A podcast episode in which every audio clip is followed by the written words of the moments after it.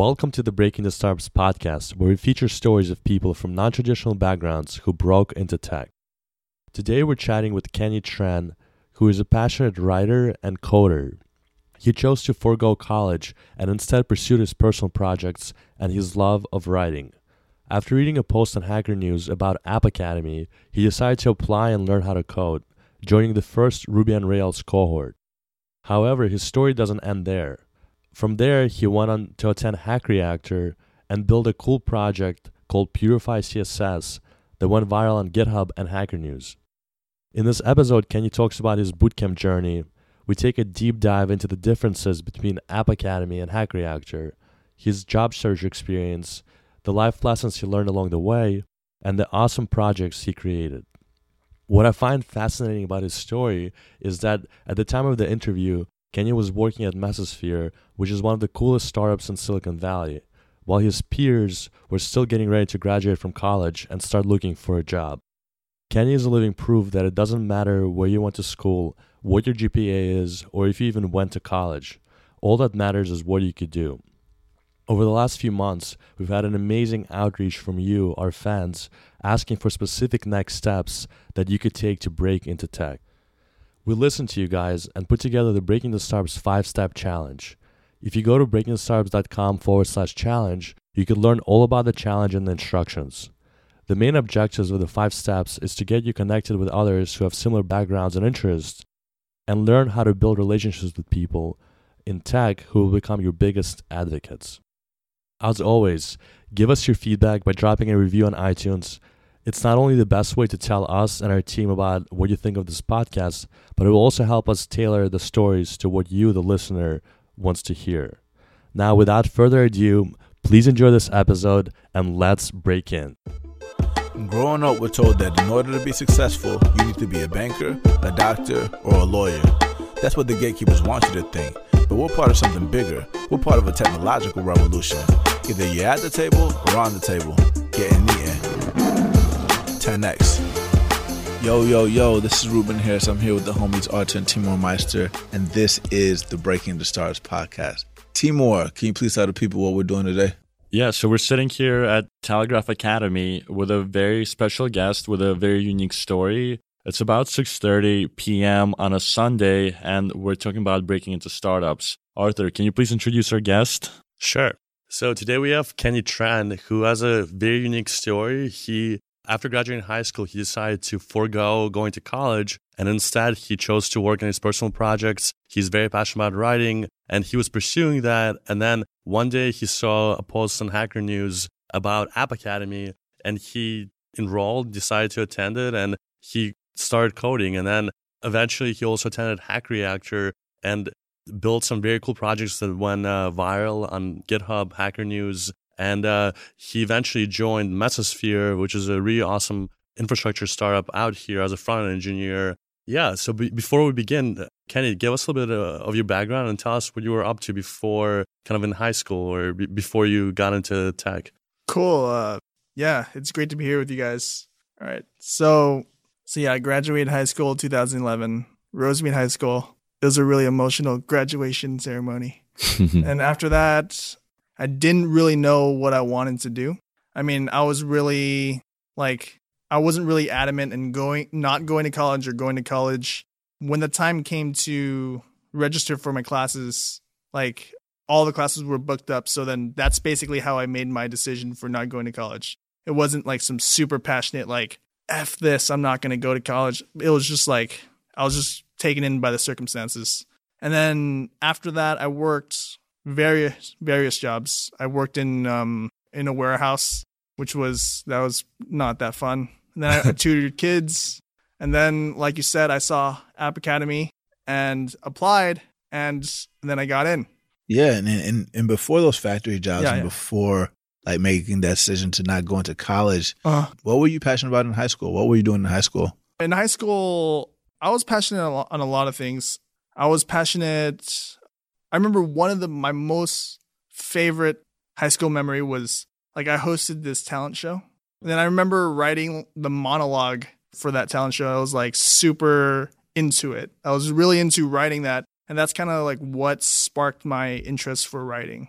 Got it was kind of like did that, and then in technology in high school, me and two other friends chipped in five hundred dollars to hire this company to build, you know, like the cliche social network for my high school, and that never panned out.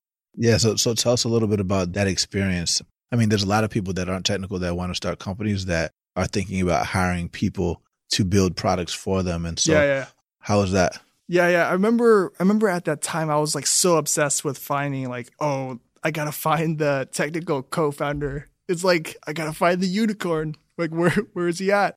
You know, and then I actually even wrote a like a post about that. And then I hired that company. That really that experience really gave me it really like in order to make something good, like you gotta have like really fast feedback loops. Like the feedback loop when you hire some somebody else is like you say what you want, they do it, that takes one month or whatever, comes back to you, you could take it.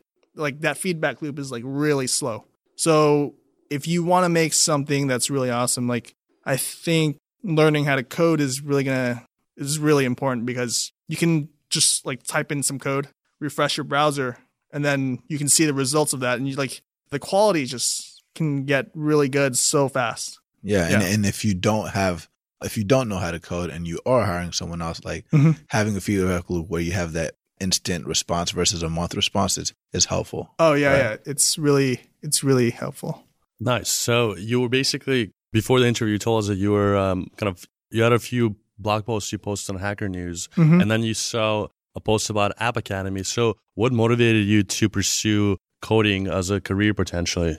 Yeah, I never imagined myself as a coder. So if like if you're listening to this and you're like, "Oh, I've like coding's just not for me. I'm not a coder." I was like I'm not one of those guys that like stay up at night like just in the terminal or whatever. Like totally that was me. That was like I just looked at it and they really had a great tagline where it's like you don't pay unless you get a job. And like that just gives it so much credibility. And I've, like I said, I, I've been interested in making apps and making websites and stuff like that. So I thought just give it a shot and apply. Mhm. And yeah, And I think one uh, important thing to note is when you applied to App Academy, it was one of their earliest cohorts, right? yeah, yeah. It was one of the earliest cohorts. It was the first Ruby on Rails cohort. hmm There was a cohort before mine that was iOS. Yeah. So when you, uh, I guess, when you started App Academy, what was your experience like? What did you think about your classmates? Did it meet your expectation? Oh man, like one of the best things for going to a coding bootcamp is like uh, is definitely the classmates. hmm because a coding bootcamp is like a distilled like it's like a distilled version of everybody who's like really really motivated. Hmm just because they have like that filtering effect in the beginning like you got to be really really motivated to learn enough to get even get accepted. Hmm so the classmates like kind of blew my mind. That was the first time where like everywhere i looked everybody was just like super motivated. And yeah like, Yeah, and- and- And a lot of people, you know, taking a risk like this to go into not just a boot camp and, Mhm. and a career that you didn't even think of before and one of the first cohorts and then, you know, taking a decision like that doesn't just affect you, affects other people. So how did your friends feel about this? How did your family feel about this? And what helped you go through either the frustrations or what positive reinforcement did they give you as you were going through this? like my mom when i first uh, told my mom that i didn't register for classes for college. Like she of course was like I don't even remember her exact reaction. I just remember like she was like slightly i just remember she was unhappy. But it wasn't like oh my god like it wasn't like something crazy. And then she just she just got on with it. And she was pretty supportive of me. And yeah.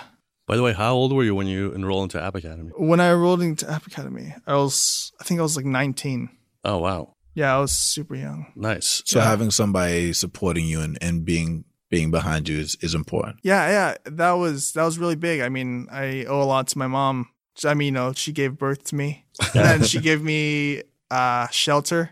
She gave me food and stuff like that. She gave me a lot of support, like to this day, even. Yeah, Yeah. And it's, it's funny that you bring up shelter. So when you did App Mhm. Academy, you're 19 years old. yeah. Uh, how do you afford living in the city? How do you um, kind of afford uh, paying the tuition? What was your Yeah. plan on doing that? So then, like, there's like a deposit that you have to give for App Academy. How much is that deposit? at the time? At the time, it was 3K. I have no idea what it is today.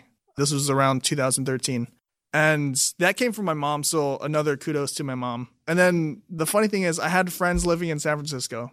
And I, at that moment, I didn't really care where I lived. I just wanted like the cheapest thing. Uh, That's what I thought, like my naive self, right? Mhm. So then the place, I, th- I think it was like 250 a month. You found For- a place two fifty a month. Yeah, San Francisco, 250 a month Wow. but it wasn't even a room. It was it was a couch. And I honestly think like this is going a little bit ahead, but in App Academy, I didn't a lot of the information was like a fire hose. I didn't absorb a lot of it. I honestly think a large part of that is because I paid 250 f- for where I lived. Like the place I lived like was really really bad. Like people around me were like smoking smoking weed. Uh, like like every night like I would wake up and I would smell weed. I like, I don't even know if I'm high right now. Like, how do I know I'm not high if they're just like hotboxing in the next room? I'm just sleeping in the living room on a on a couch, and I it was hard for me to sleep. And like I don't know if there's a lesson here. Like if you're about to go on a journey where you have to learn a lot, you should probably uh, have like a good environment so you can sleep and stuff like that. Uh, but yeah, no, it sounds like you made it despite the environment, and you were Yeah. able to humble yourself regardless to save money and put yourself in Mm-hmm. a good position. And so, what was the um? Was it easy going through App Academy? No, it was not easy. It was uh it was pretty tough. It, up until that point, it was I yeah, I honestly think it was like one of the hardest things I ever did in my life cuz I didn't prepare myself as well as I could have. That's another piece of advice like prepare. Yeah, so there's a lot of things I would redo. And how, how did you prepare for App Academy? App Academy sent out an email like, okay, you should probably read this. You should probably do this. And then I did that, and I didn't really like fully like absorb the information. You know, I wasn't like, oh, I really got to understand these concepts. It wasn't like that for me. I think after I got accepted into App Academy, I was just like so surprised. It's like you just become like, oh yeah, I made it. Like I got accepted. That's it. I don't got to work But that's when it starts. but that's when it starts that's when the work starts like that's and then i'm i made that mistake but it was just because getting accepted was just so unexpected Mhm. Yeah. And Yeah. can you tell us a little bit more about this and that? What is this and that? What did they tell you to read? oh to there was like a peter something ruby book Mhm. Michael Hartl or oh my i didn't i we did that during the course Mm-hmm. i don't know if you guys did that before but we did that during the course there was like a peter cooper. There you go. Peter cooper ruby book. We went through that. And then um yeah and then they gave you like they they gave you problems to solve like these practice problems to solve. And then i did it like the day before class. That and then i turned that in like the day before. So Got it. i should have like understood that better. Yeah.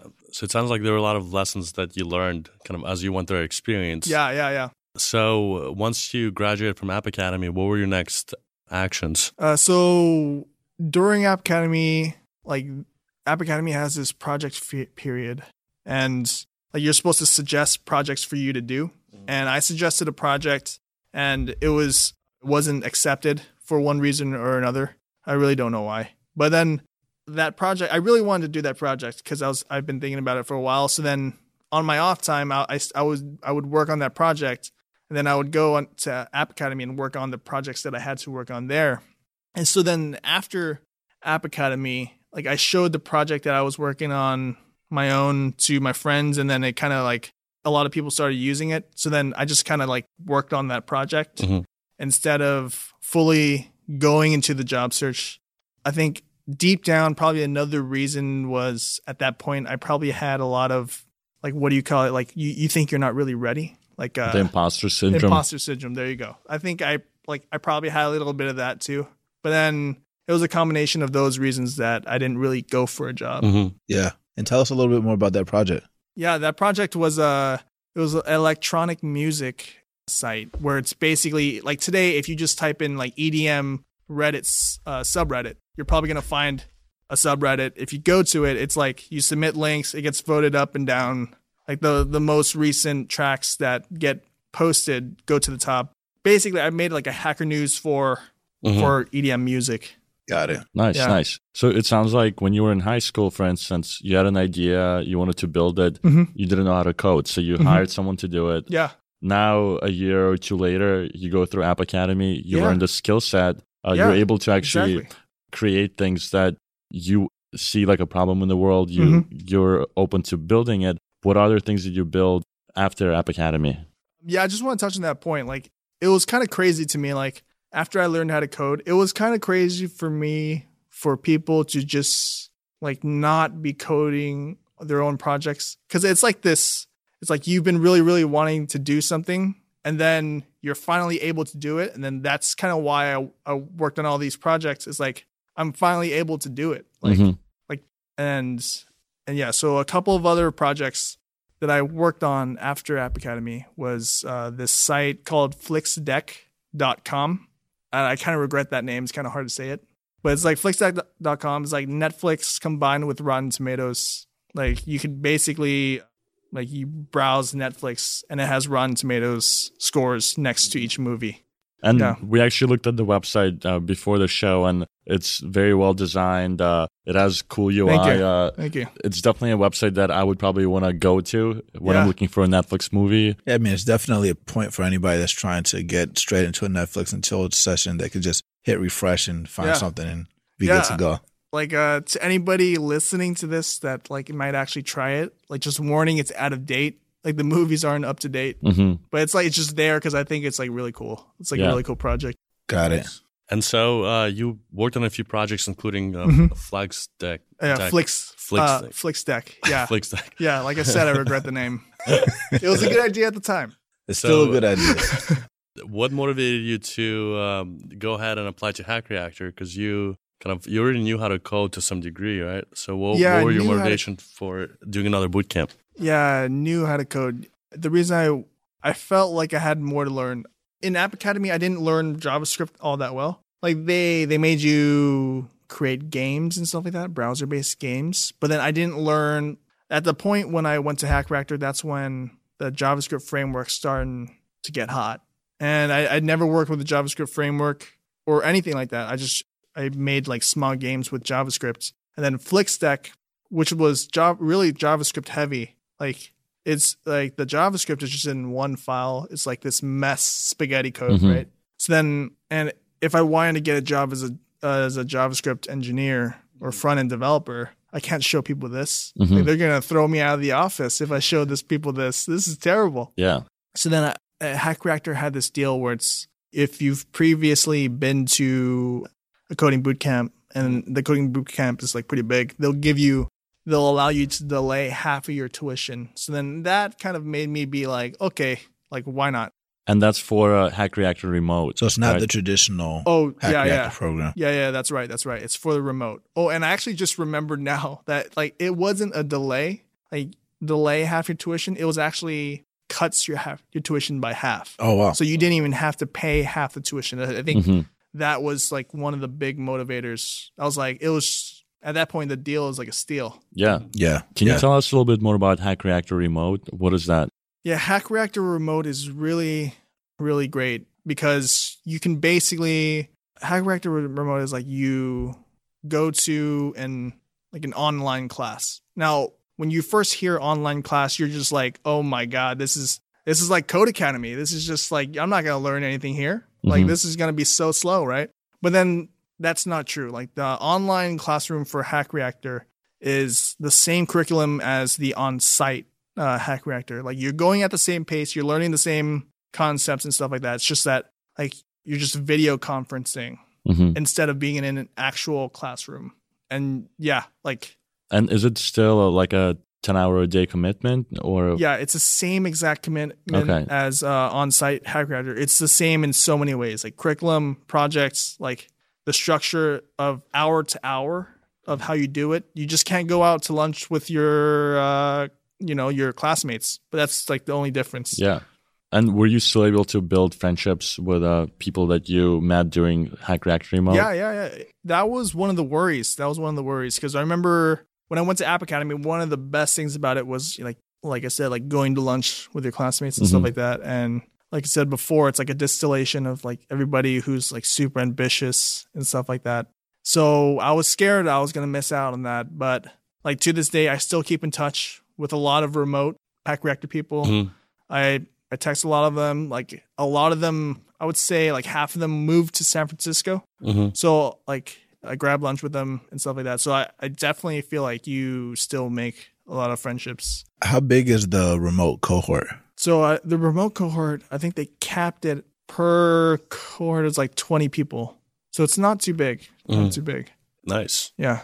So I guess when you came to when Hack Reactor came to an end, I Mhm. know you built a project, Purify CSS. It became super popular and Yeah. like got a lot of uh, stars on GitHub. Can you tell us a, bit, a little bit about that? So Purify CSS, what it is is like so you have minification for your CSS, which Mhm. basically like it, it makes your CSS files smaller, right? So Purify CSS is okay. So the way minification works is it makes like uh it shortens, it removes all the spaces, it removes all the unnecessary code. Mhm. Purify CSS does the same thing where it removes unnecessary code, but it does it by checking whether the CSS selectors are actually used in your application. Mm-hmm. It basically it removes dead code for people who aren't technical. And yeah, so Yeah, and did you did you learn kind of that skill set while you were at Hack Reactor, or how did you even learn how to do that? Because Hacker doesn't stress CSS. yeah, Hack Reactor doesn't stress CSS. I think a big part of it was like my two other classmates who worked with me on the project, they learned how to code straight up from Hack Reactor, right? So I Mhm. came into Hack Reactor making a couple apps. And I learned a lot of CSS from doing that. I didn't learn CSS from App Academy. Like I learned CSS basically by doing it on my own. So then I was really lucky. Like at that point, I can use that knowledge to Mhm. create this project. And I think I, I kind of got kind of lucky with that. Mm-hmm. Got it. So so you went from a, a failed startup in high school to a No, pro- I wouldn't even call it a startup, dude. Like it was. Oh man, that's embarrassing. It was an embarrassment. So so a non-starter project yeah, in high non-starter school. project. Yeah. A project that you're working on App Academy that got Mhm. rejected, but you were still proud of with the EDM hacker rank thing. Yeah, yeah, yeah. And then you did the Flux, the Flix deck. Yeah, Flix Um, deck. and then you have this super popular project that went pretty viral on Yeah. GitHub on it during Hack Reactor. So sounds like you're on this upward trajectory. So how Yeah. did you go about your next decisions about what you wanted to do next out of Hack Reactor? So after I did Hack Reactor, I just wanted to get a job. Basically, like that was man. Like I didn't. And by the way, by the way, Yeah. were you still living in that two hundred fifty dollar a month? No, no, no, no. I learned my lesson. Like that is a life lesson I would carry with me. Like I have to have my own room. Like I have to have like time to myself just to like, you know, not get interrupted and stuff like that. I think that's like so important. Like at least get enough time to sleep. Like that's just ridiculous. It's like basic life Yeah. I mean, during these intense programs, your like mental health and physical health is very important, and if you start sacrificing that, Yeah. it will you'll definitely see side effects. hmm totally. I mean, there's like a lot of studies on this too. So this is not BS. So during Hack Reactor Remote, you were where? I was at home. Got so it. I was living with my my parents and that really helped like cuz I was in my own environment. Shout out to mom. Shout out to mom. Like thanks And- a lot. And how old were you at that time? At that time I was I was 21. Yeah, I was 21. I'm 22 right now. My 1 year for Mesosphere, which is a company I joined after Hack Reactor is like in 2 days Nice. or yeah, by the time you're hearing this. Awesome. So you basically foregone college. Yeah. You did all these interesting projects Mhm. and um, got a lot of life experience in the middle of it. And uh, you already have one year of experience under your belt, whereas your peers would have been graduating college just about now, looking for their first job, basically. Yeah, I mean it's pretty it's pretty crazy because at Mesosphere, like I sit right next to an intern, and I think like it's like a front end engineer intern, and I feel like I think I'm younger than him. Yeah, no, that, that's that's really yeah, so cool. it's pretty crazy. Yeah, and like out of Hack Reactor, was it just like one shot, one kill? You just like applied to Mesosphere, you got in, or did you apply to a bunch No. of companies and No, you say I, I- want to get a job and this is what I want to do?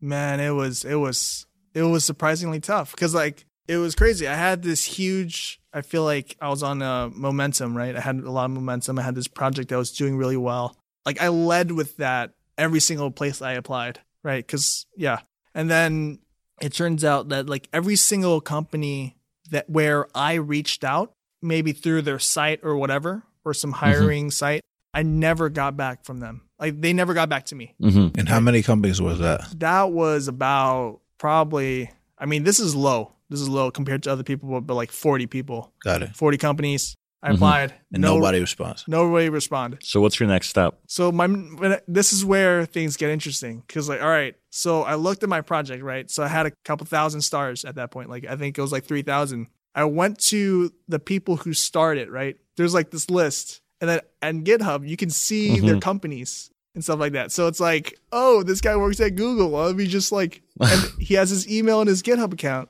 So then I sent him an email being like, hey, I'm the creator of Pur- Purified CSS. I'm looking for a job. Smart. So basically, I did I did that for uh, a lot of companies, and then like the conversion rate for that was like really high. It was like fifty percent con- conversion rate. It was Awesome. crazy. But it turns out for Mesosphere, I didn't even do that for Mesosphere. They actually reached out to me, Wow. and that's how I got the job at Mesosphere. It was just like inbound, just random. It was just random. It was like from the CEO too. It was like uh, he emailed me on like a Wednesday. I went and interviewed on Friday, and then I got the offer on on a Monday. Wow, that's Yeah. insane. So how did the CEO find, discover you? I have no idea. I didn't even ask him. Maybe maybe you should ask him. I should ask him. yeah, I mean that that was really interesting, and that's almost like admirable too. It's like Yeah. for a CEO to be like, because then he has to be really looking to like find my email. Like yeah.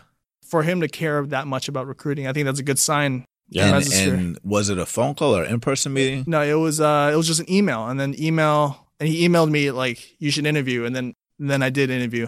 But was the interview with him or was it with oh, the the interview was like it was an on-site. I went to an on-site, did like technical interviews like that, and then I met the co-founder uh huh?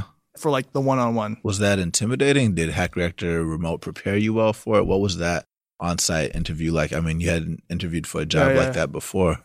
Oh man. So by the time I went into the uh Mesosphere interview, like I already had an offer. I already had like a couple offers or something like that. But then I remember one thing that Mesosphere did really that was really unique was like they had a workday challenge where it's like you basically sit where you're gonna sit and then like work on a feature. Like they give you this feature that to work on and then you actually do it. And I that was really nerve wracking for me. I was like super nervous because I just came from working from remote where, you know, I'm just like in my own room, Mhm. just by myself. And then to working with like basically working in a row of like engineers and stuff like that. I was like really nervous. But it turned out I, you know, I did well enough to to get the offer. But I was really nervous. That's awesome. That's awesome. Yeah, no, and actually, like Hack Reactor does prepare you for that because they do a lot of mock interviews. So through the remote program too. Yeah, yeah, they yeah, you do like a mock interview with uh on a Google Hangout. Like they give you a problem and then like you're just talking like you're in person.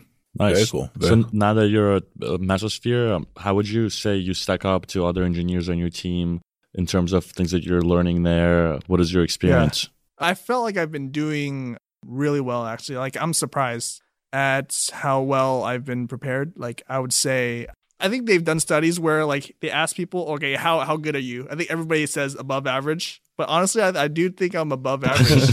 like I don't know if I'm just falling into that bias, but I feel like I am above average in in the I mean, I, and I think like with engineering, it's kind of like you can see whether somebody's good or not based off of like their output and yeah yeah. being and like there. I got like a raise six months into the job, so I feel like that's like confirmation. Congrats. Yeah, thanks. congrats. So what are you up to now? Like what what's next for you? So so like yeah, in my past, like I said, like every single time I had like the instinct to work on a project, I always like felt good about it. And like whenever I got that feeling, I just always made sure to like follow that feeling and see where it led. And so so yeah, like when I as I'm doing this interview, like my last day at Mesosphere is gonna be like in five days Mm-hmm. or something like that. So after that, I'm gonna be working on a writing project, and I'm gonna be writing about something that I think is really important. It's called effective altruism, and yeah, I think it's like a really important topic. And we're not talking about writing code. We're talking about pen and paper. Oh, it's like Right. pen and paper. Well, like it's like fingertips keyboard. Got it. Mhm. Got it. I like it. I like it. And and and tell just without revealing your entire project, tell the people what about effective altruism is. So effective altruism is like okay, if you if you had the goal for doing like the most good that you can possibly do, like what would that look like? And effective altruism is it's not really it's kind of like science where like you know science is not it's science is more like a method, you know. a method for finding the truth or leading you as close to the truth as possible.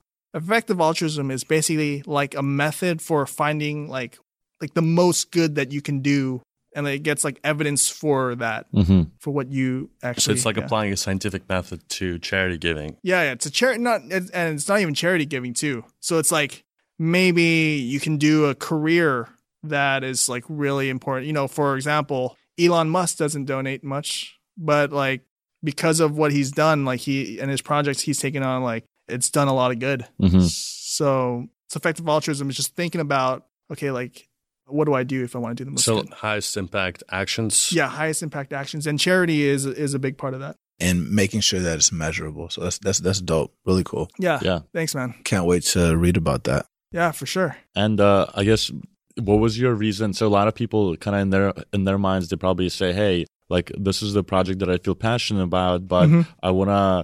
I don't want to quit my job because I'm not gonna have an income coming in, so Yeah, I'll do it on the side. It Mhm. sounds like you're pretty determined to pursue this project full time, Yeah. and to the extent of even quitting your job. So, what Yeah. was your decision process for that? Yeah, so it makes me sound like super gung ho. But then a lot of decisions in my past, like like I said with college, like I wasn't gung ho about college. Like, no, I'm not gonna, gonna go to college. It was like, okay, I didn't get any classes, so I'm not gonna do it. So the way I approached this was, okay, I'm gonna try to write as much as I can in my off time and like learn as much as I can in my off time. And then I'm gonna go to work, spend 40 hours doing that.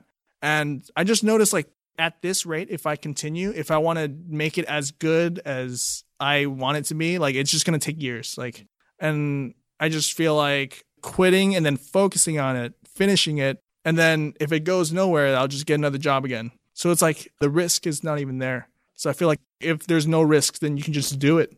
Yeah, Yeah, yeah. and that's I guess one of the beauties of um, having a skill set that's valuable, and then also having that kind of couch you can crash on. Like, Yeah, yeah, yeah. Like having uh, my mom and having uh, like two coding boot camps that I did yeah, super helpful. I mean, yeah. If all Yeah. else Yeah. fails, you could always go back to mom and you know Yeah. go back into engineering, Yeah, exactly. create another project. Yeah, so it's like I feel like I've gotten so lucky. Like like right when I graduated high school, or at least like a couple years after I graduated high school, like that's when coding bootcamp started taking off. So it's like it's it's a lot of luck here. yeah. So it sounds like while your peers are graduating from college, Mm-hmm. you already have at least one year of experience working in the industry. You saved up enough money for you to say, "Hey, I, I can afford to take a year off Yeah. to focus on something that I'm very passionate about," Yeah. which is incredible. Yeah, thanks, man. Yeah, it's like it just goes to show how efficient like coding bootcamp is hmm versus university.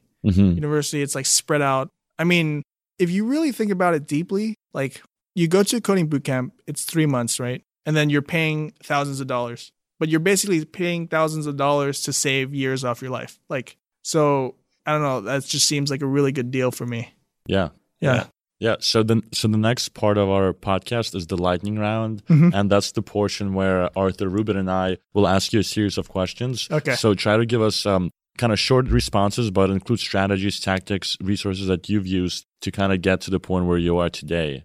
Um, Right. So Artur, you want to take it away? Yeah, sure. So imagine if you had to start all over again, you were dropped in a new city and you only had a hundred dollars. What would you do and how would you spend that hundred dollars? So let's see. Let's see. I would just so that hundred dollars would uh, go to like the bare minimum for me to live. So let's say your food and shelter was taken care of. Oh, okay. Food and shelter is taken care of. Yeah. I mean, man, I just like internet. Is does that include internet? Um, You could you could use Wi-Fi at a coffee shop. yeah. All you right, could yeah. just- I mean, that's good enough for me. Like if I don't even have to work at that point. Like why would I work at that point? Because like you don't really. All right, I'd probably get like a minimum wage job where Uh-huh. it's like I work like ten hours. uh-huh. That's just enough for like me to buy the nes- like stuff that pops up, uh-huh. clothing and stuff like that. Got it. That's got what it. I would do. And then you can learn everything else you need to know online. Yeah, you can learn everything else that you need on the internet, Mhm. and that can just lead you to where you want to go. Food and a Wi-Fi is all you need. Yeah, food and Wi-Fi and a com- and a laptop. Yeah. Got it. Got That's it. dope. And so we talked a little bit about your your passion for EDM and music throughout this process when you were going through these tough uh, Mhm. situations, overcoming hurdles. What's one song or movie that you Yeah. watched that helped you overcome this, if anything, or what helped you Uh-huh. overcome these roadblocks? Yeah, man. I remember uh, during the hard times during Hack Reactor, one of the movies that I would watch a lot was uh, Jiro Dreams of Sushi. Never seen it. I'm Have you gonna guys watch seen it. that? No, not yet. You guys haven't seen that movie? Okay. Well, it's about it's like a documentary about this sushi chef. It's like one of the best in the world, and it just shows you his work ethic, right? Mhm. Like he doesn't he just doesn't care about anything other than cooking sushi. And it's just like this calm, relaxed way of like it's all about the practice. Mhm. And it's like like if this guy can just and he just never takes a day off, even on holidays, whatever. If this guy can work that many hours and then doing something that's like relatively boring, then I can just then like I shouldn't be complaining. You I like it. So like that was one of the most inspiring things to me Dude, Love it. to watch. I'm watching it tonight. yeah, yeah, you guys should definitely watch it. It's is it on Netflix? Yeah, uh, it was on Netflix for a long period of time. I don't know if it is now. You, you guys should check. We'll include in the show notes. Yeah. Yeah, do Cool. it. So we have another question for you. So having gone through two coding boot camps, having worked at one of the I guess one of the hottest startups, uh, what is the one piece of advice that you have for our listeners who are thinking about breaking it into tech? For listeners breaking into tech, I would say like one important thing is just to always focus on like getting better. Mm-hmm. And like I remember like when I, during these two boot camps that I was in, a lot of the times like my energy, like I would be thinking about things that didn't really matter. Like, oh, uh, how am I comparing against like other people and stuff like that. It's like a lot of these things that just really do not matter at all. It's just it's all about you becoming a better programmer.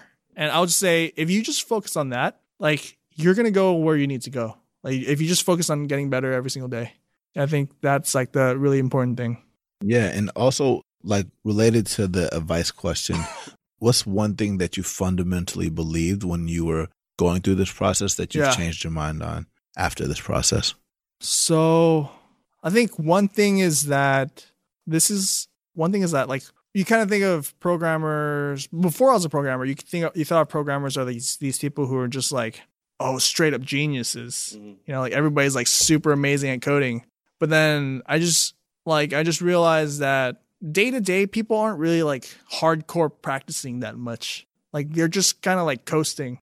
And that's why you can take this boot camp for 3 months like where every single day you're just you're just in pain for every day for 3 months and you can almost get up to that level. It's because like everybody isn't as good as you think they are. If you really practice and like face that pain every day, like you can just you can really become like better than you expected. Yeah, and just to add to what you're saying is, especially with the speed of uh, innovation on the front end with Yeah. JavaScript, there's always new frameworks, uh, new like libraries that are coming out. Yeah. So if you're an engineer who's been working in the industry for 10 years, you could be stuck on a technology like jQuery. And Yeah. then you're not learning React or some of the newer technologies. So someone Yeah. who does do a bootcamp, they can come in with that experience and that knowledge, and they'll actually know more than someone who's been coding in j- just plain JavaScript for 10 years. So Yeah. uh, that's definitely something that uh, you bring up that's very important to understand. Yeah, and that, another thing you can take away from that is for uh, instead of like really focusing on learning the intricacies of like frameworks, a good thing to do is like focus on like the fundamentals. Mhm. Where like even if the frameworks change, you can you still have that foundation that's like that'll help you no, no matter what the framework is. Yeah. Yeah. So I mean, when I joined Mesosphere, Mesosphere front end is all React, and I never touched React before when I joined Mesosphere, and because like you kind of learn the fundamentals of um in the boot camps, like I was able to pick up React. So like like what are the fundamentals? I think like the fundamentals is just learning how to learn, like knowing that like you're gonna be uncomfortable in the beginning because like when you guys first do a boot camp, you're like you're really uncomfortable and stuff like that. So then it's just like knowing that's okay and like getting through it. Definitely. So, what is the best way for our listeners who may have any questions to get in touch with you?